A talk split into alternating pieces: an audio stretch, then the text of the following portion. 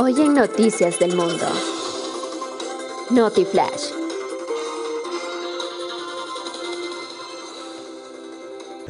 Me permito informar, señores miembros de este cuerpo edilicio, que con 14 votos afirmativos, un voto en contra y seis abstenciones se aprueba la moción planteada. ¡Vamos, Quito! ¡Quito! Usó la expresión. El aplauso. Quito les aplauso. justicia. Quito les agradece a los señores consejeros del Tribunal Contencioso Electoral. Hoy nos dan una clara demostración de que si hay entes de control de que son honrados, decentes y que no se han permitido que se compre sus conciencias.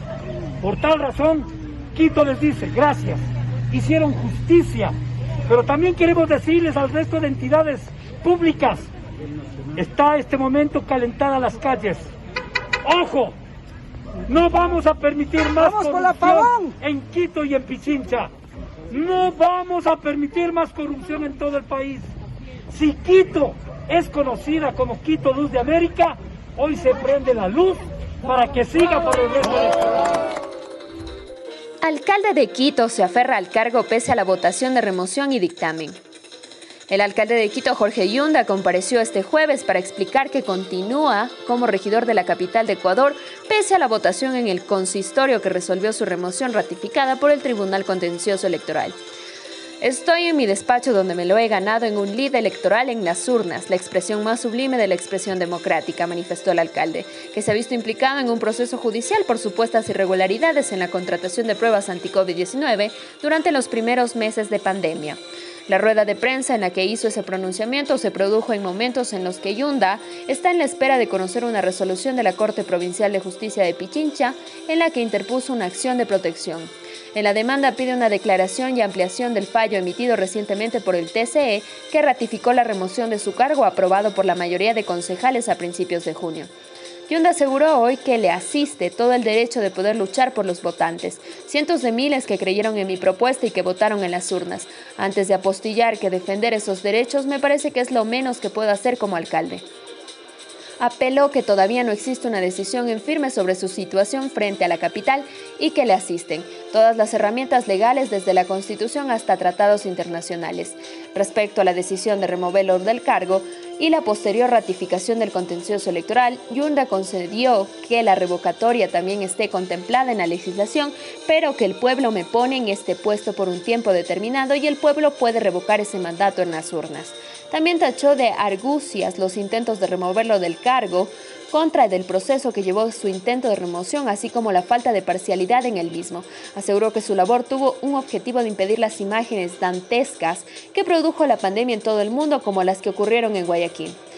Político de izquierdas, aunque independiente, Yunda se ha visto salpicado en la pandemia por una sospecha de malversación en la compra de 100.000 pruebas PCR el año pasado.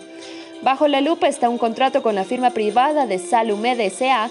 que finalmente entregó pruebas diferentes en las estipuladas y a un aparente sobreprecio causado en el erario público y público de 4.22 millones de pérdida.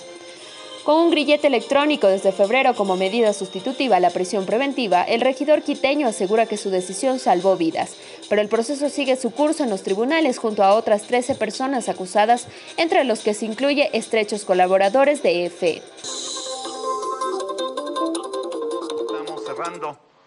Una página negra del municipio. Y que lo que tenemos que hacer, y tomo las palabras del concejal Juan Carlos Fierro, que sea la oportunidad para trabajar.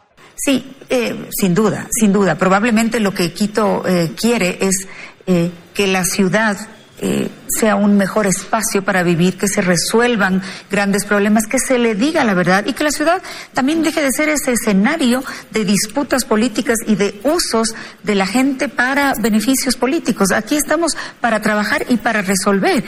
Si tenemos una obra de infraestructura gigantesca de la que venimos escuchando dos o más años, más años, eh, esta, esta obra tiene que funcionar. Me refiero al metro y si es que esta es la columna vertebral de un nuevo sistema de movilidad, bueno, eso es lo que tenemos que hacer. Eh, tenemos que quitar los aderezos a todo eso y los discursos, tenemos que hacerlo. A eso es a lo que estamos llamados. Y yo creo que eso es lo que le exige la ciudadanía eh, al municipio de Quito, a los que están o estamos ahí en las diferentes posiciones. Resuelvan, trabajen. No, no nos hagan un show porque nos adoquinaron 10 metros o un kilómetro. Esa es su obligación. Si es que lo hacen, eso es lo menos que deben hacer. Pero piensen en los grandes temas de la ciudad y presenten soluciones, eh, opciones para los grandes temas de la ciudad. Y uno de los grandes temas de la ciudad y graves temas de la ciudad es su endeudamiento, es su capacidad financiera. Claro, si es que. Y de eso no estamos hablando.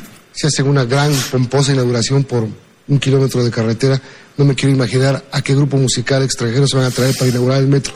Noti Flash.